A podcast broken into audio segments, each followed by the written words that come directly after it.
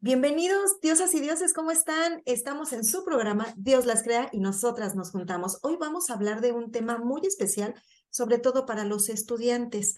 A veces estamos con tantas cosas en la cabeza, tantos rollos y tantas ideas de lo que queremos ser de grande, que todo se nos cuatrapea y necesitamos ayuda. Hoy vamos a hablar de orientación vocacional, así que quédense con nosotros, comenzamos.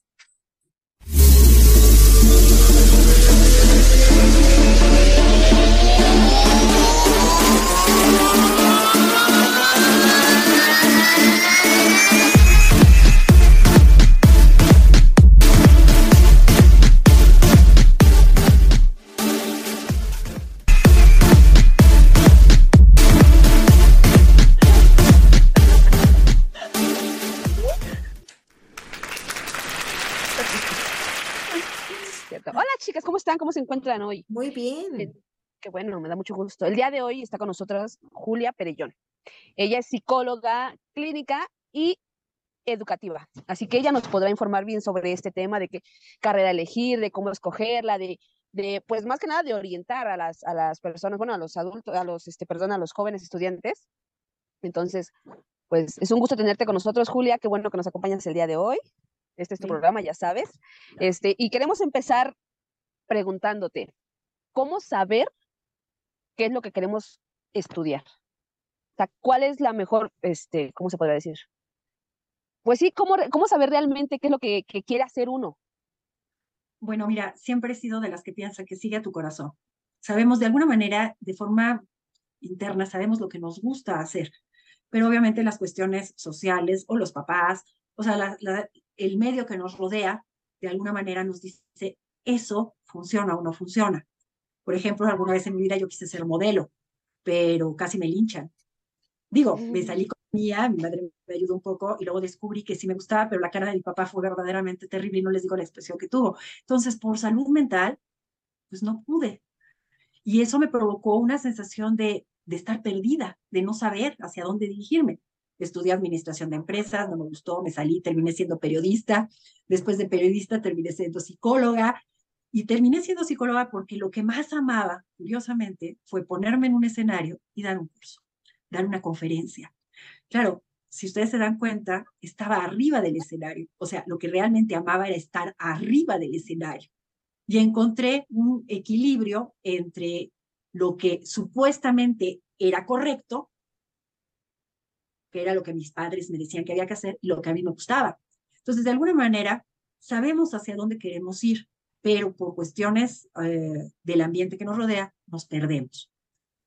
Eso sería, es cómo sabemos que, pues, siguiendo a nuestro corazón, haciendo aquello que nos ama, la amamos, nos apasiona. Hay gente que le encanta ser músico. ¿Alguna de ustedes les ha gustado ser música? ¿Músicos? Sí. Yo soy bien música, pero músico no. Tú eres músico. Pregunta. La- ¿por qué la pregunta? Porque hay gente que sus padres les dicen, te vas a morir de hambre tocando música. O sea, ¿de qué vas a vivir? Para eso hay que tener conectes y para eso hay que tener...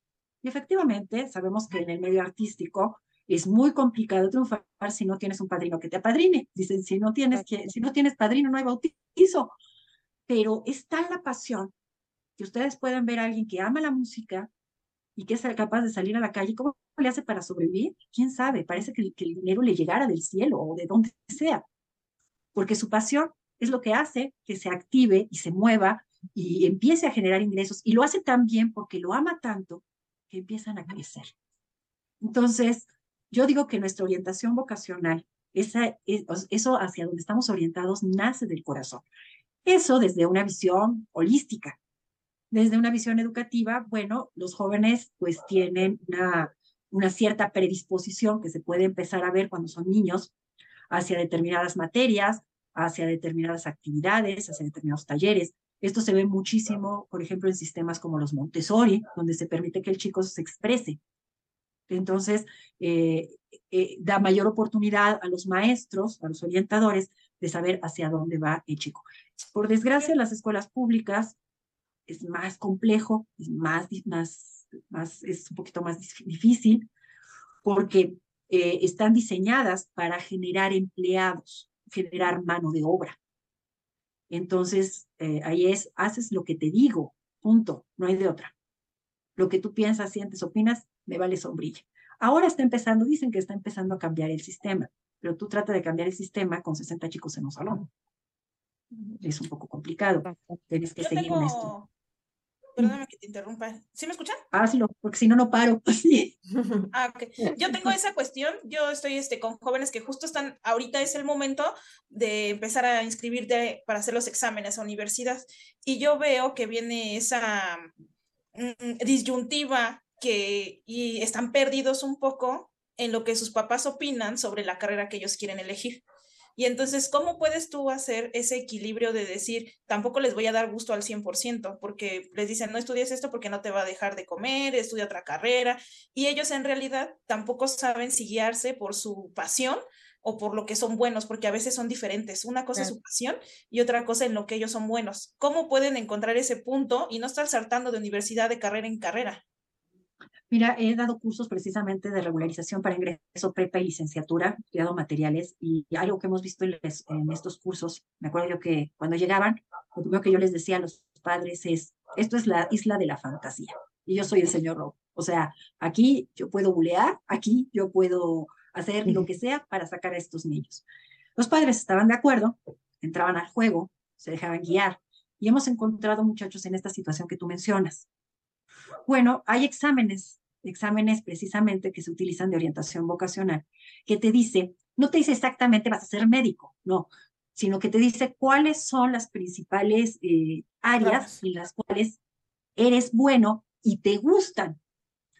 ¿Para qué? Para que el muchacho pueda elegir. Aún así, algo que también hemos descubierto, y es uno de los filtros de la universidad precisamente, es el famoso primer semestre, los primeros semestres.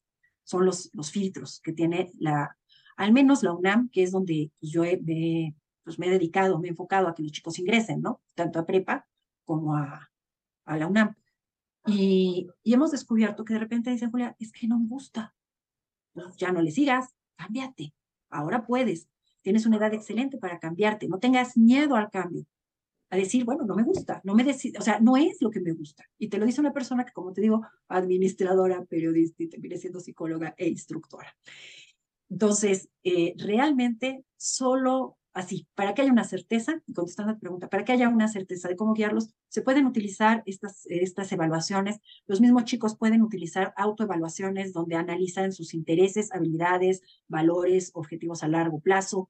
¿sí? Eh, hay ejercicios, talleres, donde les ayudan a hacer, son trabajos de reflexión que les puede guiar, pero no garantiza de que, de que si el papá es médico, y el chico dice, ay, sí, sí quiero ser médico, pues resulta que te metes a la carrera de medicina, lo lograste, porque onda, lograrlo está, pero difícil, sobre Mm. todo en la UNAM.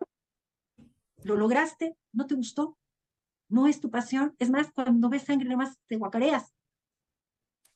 Pero ibas con toda la, la intención, porque sí, porque además están convencidos, porque durante toda su vida, desde la niñez, sus papás le dijeron, médico, médico, médico, ay, el niño es médico, qué maravilla, qué precioso. Yo quiero ser médico cuando sea grande. Y siguen el juego, pero en el segundo semestre, por eso hay tanta deserción. No se puede evitar, solamente viviendo la experiencia, el joven puede venir y decir, por aquí no es. Hay gente que termina siendo médicos y terminan vendiendo de puerta en puerta medicinas, Ujú. porque no Oye, era realmente. Perdón, oye Julia, tú hablas de que los jóvenes pueden tener acceso a autoevaluaciones o a test vocacionales, pero a veces no siempre están habilitados eh, o no le dan esa prioridad a, nivel preparatoria.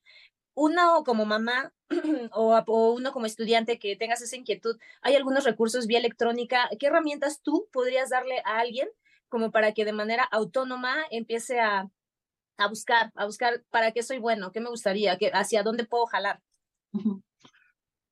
Bueno, bueno, antiguamente las escuelas te daban precisamente una clase de orientación vocacional en la prepa. Diciendo Priscila, ella estaba refiriendo a, a- a jóvenes de universidad. Sí, o sea, los chicos que entran de la prepa a la universidad, estamos hablando que su, su nivel cognitivo, todo, ¿eh? está, ya puede empezar a tomar decisiones. Estamos hablando de chicos de 18 años en adelante. Un niño de 15 años está en la edad, en la edad del pavo.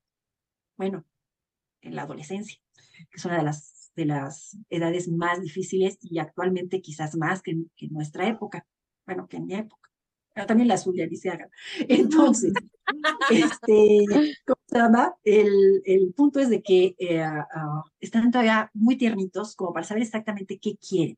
Entonces, lo ideal para ellos sería, por ejemplo, eh, ahí yo creo que más bien, más que una autoevaluación, más bien un taller, un taller de orientación vocacional, eh, no tanto teórico, sino más bien como de, más bien lúdico, porque todavía están chiquitos. Digo, ya a los 15 años hacen de todo, pero todavía su mentalidad es muy joven. Es muy joven como para realmente saber a dónde. Están en la edad de yo me como al mundo. Eh, y aparte, los eh, niños ni siquiera pensamos en eso, ¿no, Julia? Exactamente, ya habrá tiempo, deja que te pase la preparatoria. Okay, sí, no, pero sí me, refería a, a, un nivel preparatoria, porque a lo mejor sí dices, llevábamos este, orientación vocacional, pero no es cierto, o yo no sé en el caso de ustedes chicas, y de veras cuando salieron de la prepa o previo el último semestre decían, ay, sí, mi clase de orientación ya me dijo que voy a ser una excelente doctora. Yo creo que no, yo no tuve. Entonces, a eso, a eso voy yo, Julia, que si tú puedes dar alguna recomendación práctica para personas que estén en estos momentos, en esa, como dijo Pris, en esa disyuntiva de, híjole, no, ya tengo que elegir área, ya tengo que elegir escuela, a qué universidad voy a ir, o sea, toda esa parte, algo práctico. Ah, ya, espérame, sí. Lo que pasa es que estaba yo entendiendo mal. Estaba hablando, cuando yo hablo de chicos de prepa, estoy hablando de chicos que entran de la secundaria a la prepa, 15, 16 años y los chicos que van para la universidad, que son de 18 a, 20 años, si se fueron un poquito atrasados en el camino. Entonces, si estamos hablando de los muchachos, de, de, los chicos que están listos para entrar a la carrera universitaria, si estamos hablando de, este, de estos muchachos, eh, hay, y pueden buscarlo en internet, y, y, yo también, que valga la publicidad, ¿por qué no? Este, talleres de orientación vocacional y herramientas, te digo, herramientas de autoevaluación que sean interpretadas por alguien que sepa, porque las que están electrónicas, sí, están basados en, en evaluaciones, eh, ¿cómo se dice? Estandarizadas. Estandarizadas, este, que ya están, o sea, ya están hechas para que den un resultado, pero necesitan la interpretación de, eh, del, pues, realmente la especialidad, del orientador. ¿eh? De un profesional como tú, ¿no? de un profesional, sí, psicólogo orientado vocacional, etcétera. Pero necesitan esto porque es sentarte con el chico ver la evaluación y decirle, bueno, ok, y de esto, ¿qué te, qué te gustaría probar? No decir tienes que, porque además los atractores emocionales, cuando tú le dices a alguien tienes que, inmediatamente se convierten en negativos. Hay una resistencia. Entonces, eh, eh, es más bien como una plática, vamos a ver, ¿qué te gustaría probar? Yo recomiendo siempre, porque a veces los papás tienen mucha prisa de que el niño entre de la prepa a la universidad, vámonos, ¿cómo vas? yo recomiendo un año sabático. Y en ese año sabático, dedicarse a saber qué quiero, qué quiero probar.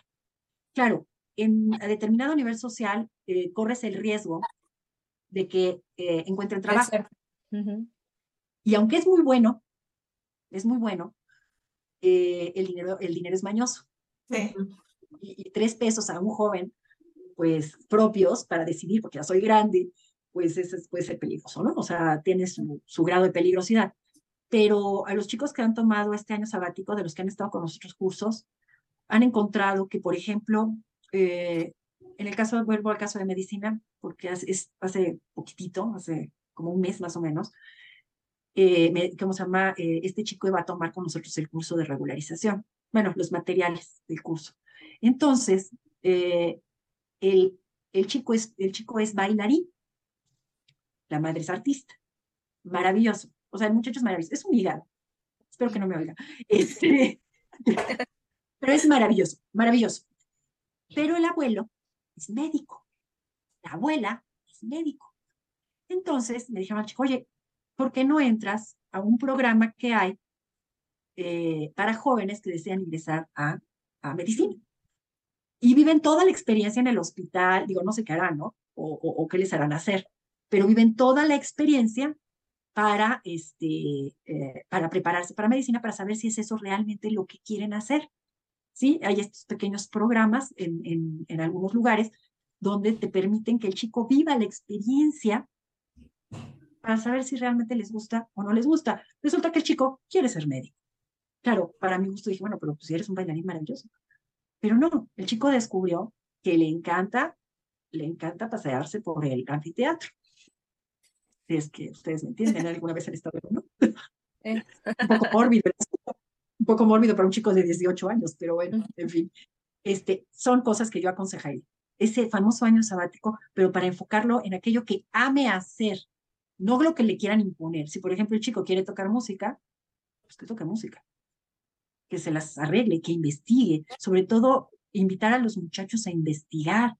Eh, otro, otro ejemplo que es muy bueno es en este año sabático puedes pedir eh, en algunas instituciones, también en la UNAM, que te permitan entrar como oyente. Esto permite a los jóvenes darse una idea de qué es lo que les va a esperar. Mm. Por ejemplo. Entonces, son cosas que se pueden, en, en Estados Unidos, por ejemplo, en Europa, están programas precisamente donde pueden entrar a la universidad como oyentes. Y de esta manera, pues a ver, hay otros que se conocen como estancias. Eso sería genial que los muchachos, la misma escuela, esto les hablo en, en Europa, la misma escuela proporciona eh, en este año de, de, es un año que hacen, ¿sí? Entre salir de la universidad, hasta, perdón, de la, del high school al, a la universidad. Universidad. eh, y les dan estancias. Estancias donde los muchachos ven ven, antiguamente, por ejemplo, son como un ejemplo, ah, en la antigüedad, en la Edad Media, se acostumbraba, la gente aprendía, eran aprendices. Entonces, bueno, esas son las estancias, son como, los chicos se convierten como en aprendices. Entonces, ven qué es lo que pasa. Esos serían programas que yo recomendaría ampliamente. Pero bueno, estamos en México. Otro tema. Pequeño detalle, ¿no? Es que, ¿sabes qué? Creo que es como cuando entras a la secundaria, cuando te dan a elegir un taller, Ajá. algunas tienes taller y que te daban como que rolabas una semana en cada uno para probar en cuál te gustaba, porque a lo mejor te querías, en ese entonces me acuerdo que había taquimecanografía, ¿no?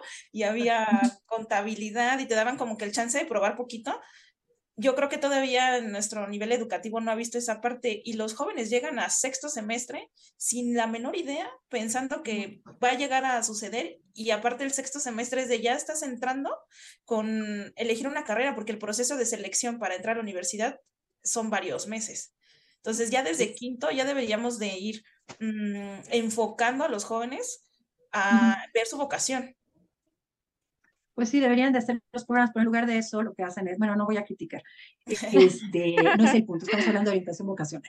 Pero a lo mejor uno como docente, perdóname, a lo mejor uno como docente irlos como metiéndole la cosquillita, ¿no? De ya va investigando, porque mira, van a venir los exámenes y a ver qué, qué quieres, porque yo creo que también tiene mucho que ver lo de la pandemia. Llegaron ahorita como despistados, o sea, son tres años de prepa, dos de pandemia, y entonces te quedas así como que, no saben. Yo creo que esta generación que está preparatoria. cambiando. No vivieron la preparatoria. No. Realmente se fueron así los años, pero no saben lo que fue vivir la preparatoria, la, experiencia. En sí, preparatoria será el nombre porque es preparar a, por eso es preparatoria, preparar para. Pero bueno, eso sería uno. Otro, otra de las cosas podría ser eh, buscar y hablar con, no sé, eh, eh, con profesionales en diferentes carreras, ¿sí? Gente que conozca y hacer como un trabajo de investigación.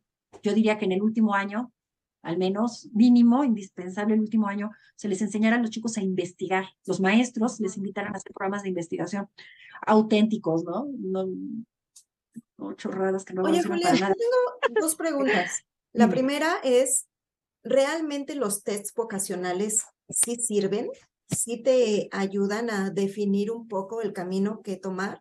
Y la segunda es, disculpa mi ignorancia, en México existen esa, esas ferias vocacionales como, en otros países que, te muestran de lo que se trata cada carrera, en lo que puedes estudiar, qué puedes hacer, porque al menos a mí nunca me tocó. Sí existen. Es más, ahora mismo ya la convocatoria de la UNAM salió. Ya está en, en, en la página de DEGAE. Si usted, este, en la misma página de DEGAE, si ustedes buscan, está, está la feria, la feria de la, de, eh, no sé ahora, no sé cómo se llama, no me recuerdo, pero te muestra todas las, todas las opciones que tienes para poder ingresar a las carreras y te hablan de las carreras y hay talleres o pláticas y conferencias sobre las distintas carreras. Ya las hay. Hace años, bueno, antes de la pandemia, es que aquí es antes de, después de, este, la daban por Avenida del Imán por ahí estaban dando la feria. No sé, este año sería cuestión de que investigáramos este, dónde está, dónde, va a dar esta feria. Otra que también lo des el Politécnico. Así que yo sepa, las tres grandes, Politécnico, UAM y UNAM, son las que dan este tipo de ferias de orientación, de orientación vocacional. Eso contestando a lo de las ferias. Ahora, contestando a lo de los test, como les decía, es, los test son orientativos. Te dan un, o sea, lo que te pregunta un test te va dirigiendo es hacia aquellas cosas que prefieres, te gustan y las que eres bueno. Y esto, eh, de acuerdo a, la, a, los ítems que hay, eh, la sumatoria que se hace, eh, ¿cómo se llama? da, da, da, tres resultados, de mayor a menor. ¿Cuál es la, la carrera que más se acerca a lo que te gusta y a lo que sabes hacer? Y va disminuyendo. Con base a eso, los chicos vienen y, y al verlos pues puede darles una idea y decir, pues sí es cierto, caramba, esto es lo que más me gusta y me gustaría intentarlo.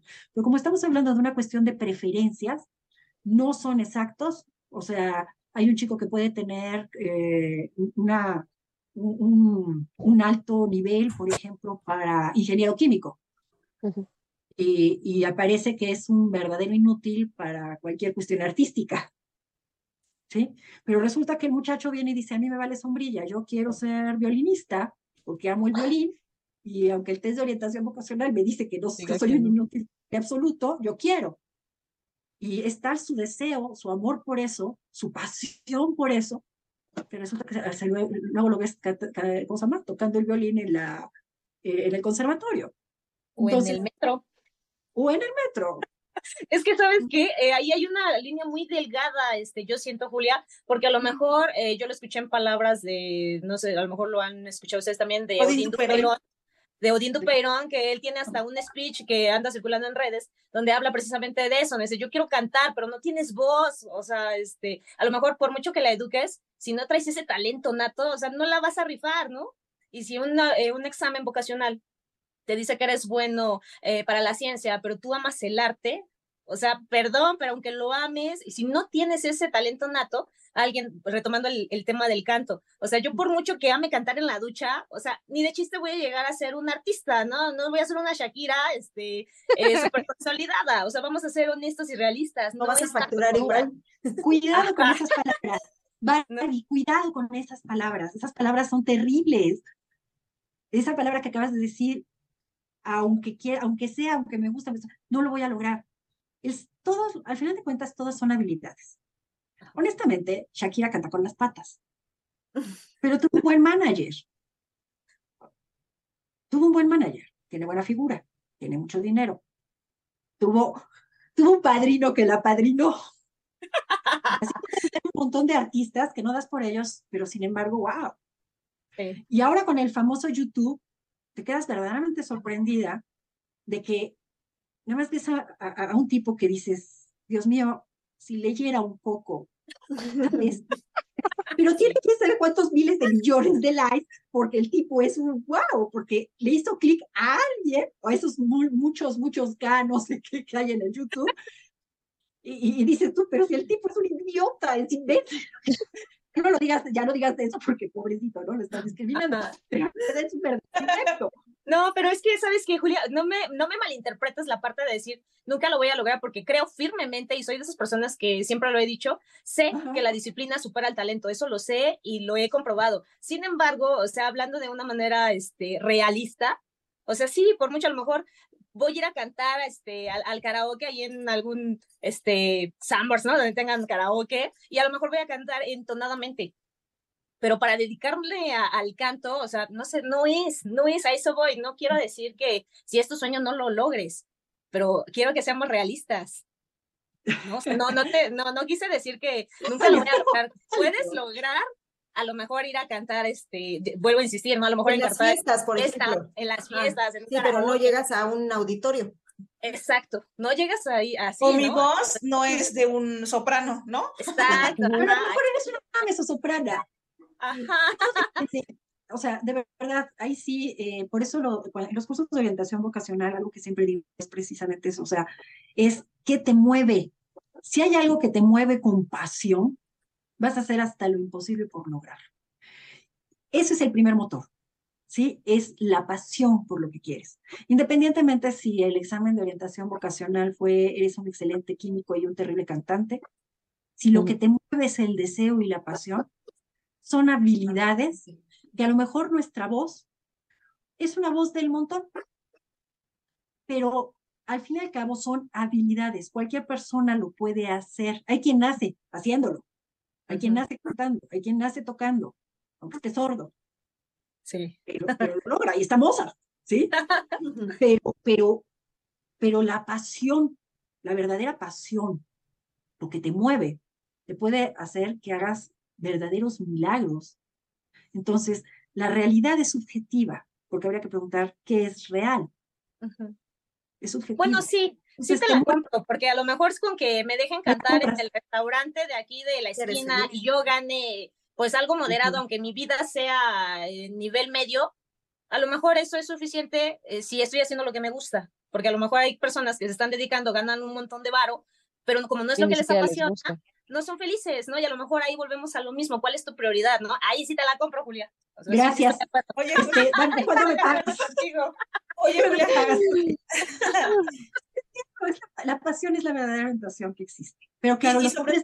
no les puedes decir eso. Sobre todo qué, perdón, perdón, ¿quién fue? ¿Quién fue? No, no, yo, Pris, sobre todo, como dices, acercarte a un profesional, por ejemplo, en este caso que también tú como papá no tienes como, como apoyarlo, más bien como guiarlo, pues para eso hay profesionales. ¿Tú nos puedes dar tus redes sociales donde te podemos encontrar? Claro que sí, este, apunte. ¿Sí? Es Julia, simplemente con que me busquen en Google como Julia Perellón, P-E-R-E-L-L-O-N, me encuentran. Me encontrarán en mi página, me encuentran en Facebook. Sí, en Facebook, ¿verdad, Angie? Sí. Gracias. Este, en Facebook, Instagram, este, Twitter, en todas partes. Les juro que sí me subo. Ahora, si realmente necesitan de mí, este, pues comuníquense eh, por WhatsApp al 55 40 90 7408, seguramente tendrán respuesta más que las redes sociales. Directo Porque es orientación vocacional. Sí, para todos los que, los que quieran una orientación ya más profesional, y ya vimos que también Julia se va por el lado emocional, entonces creo que ese equilibrio está muy padre para todos los jóvenes que no tienen la menor idea de lo que van a hacer con su vida. No, no es que no tengan, es que aún no lo han descubierto. Okay. pues sí, también, cierto. Oye, Julia, ayúdanos a hacer nuestro corazón. Tú eres ya de casa y agradecemos de verdad que siempre estás con nosotras, puesta y dispuesta. Entonces vamos a hacer nuestro corazón.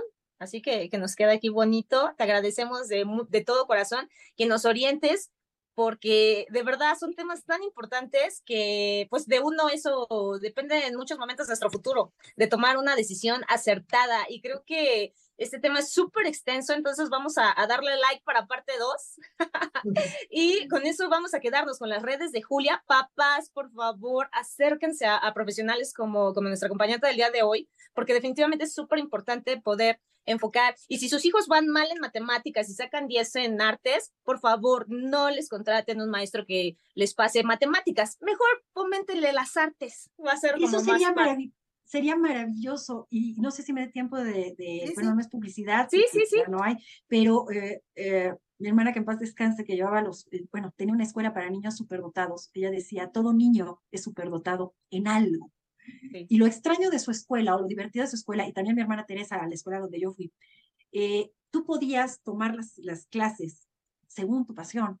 O sea, podías, en el caso de mi hermana mayor, eh, su niña de 15 años, si tenía un talento maravilloso para contar, eso además es una cuenta, cuentos maravillosa, me encanta, y también se dedica a lo mismo que yo, más que ella es pedagoga, este, eh, ¿cómo se llama? Ella era, siendo pequeña, tú podías ver a los niños en las, o sea, no había primero, segundo, tercero, cuarto y quinto, mm. sino iban hacia donde su pasión les llevaba. Aquella materia, o sea, reforzaban aquella en lo que eran buenos. buenos. Entonces, todo niño, y si los papás al escuchar este programa, aunque les suene un poco locos, todo niño es súper dotado en algo. Como decía hace un momento Barbie, denle la oportunidad de que si desde pequeñitos resulta que tienen una, una pasión, las escuelas les van a guiar por el camino de el trabajo en masa, empleados, colaboradores. Eh, eh, pocas escuelas eh, invitan a los jóvenes, que ya debería de ser como parte de una materia, aprender a hacer negocios, finanzas, ¿sí? Como parte importante. Nadie lo hace, pero esa sería la base. Lo demás es qué amas. Y sobre eso, sí te enseño lo demás, pero como que, bueno, menos. O sea, no le doy tanta importancia porque matemáticas es lo más importante en la vida. Yo sé sumar con los dedos a, estas alturas, crean. Y dos y dos, nunca da cuatro. Entonces, si su hijo ama ser artista, déjenlo ser artista. Exploten esa parte que él ama. Si resulta que quiere ser un súper matemático y su familia todos son violinistas, pues dejen que sea matemático, que sea ingeniero, que se vuelva un Einstein. Pero fíjense en las habilidades de sus hijos y quizás se podrán evitar un curso de orientación vocacional. Para los que ya están a punto de entrar a la universidad, les invito a que hagan un test de orientación vocacional. Con muchísimo gusto, nosotros los damos gratuitos en JPM Coaching, en mi página, me avisan, y yo con mucho gusto, es gratuita, y si ya están interesados en ingresar a la UNAM, bueno, pues ahí sí, va la publicidad, hay material estupendo, estupendo, tutorial, un material entonces, pues eso sería todo eh, y ojalá, ojalá podamos hablar más a fondo y, en algún momento con micrófono abierto o que manden sus preguntas y, si ustedes quieren, pues las contestamos aquí. Oye, eso estaría súper perfecto.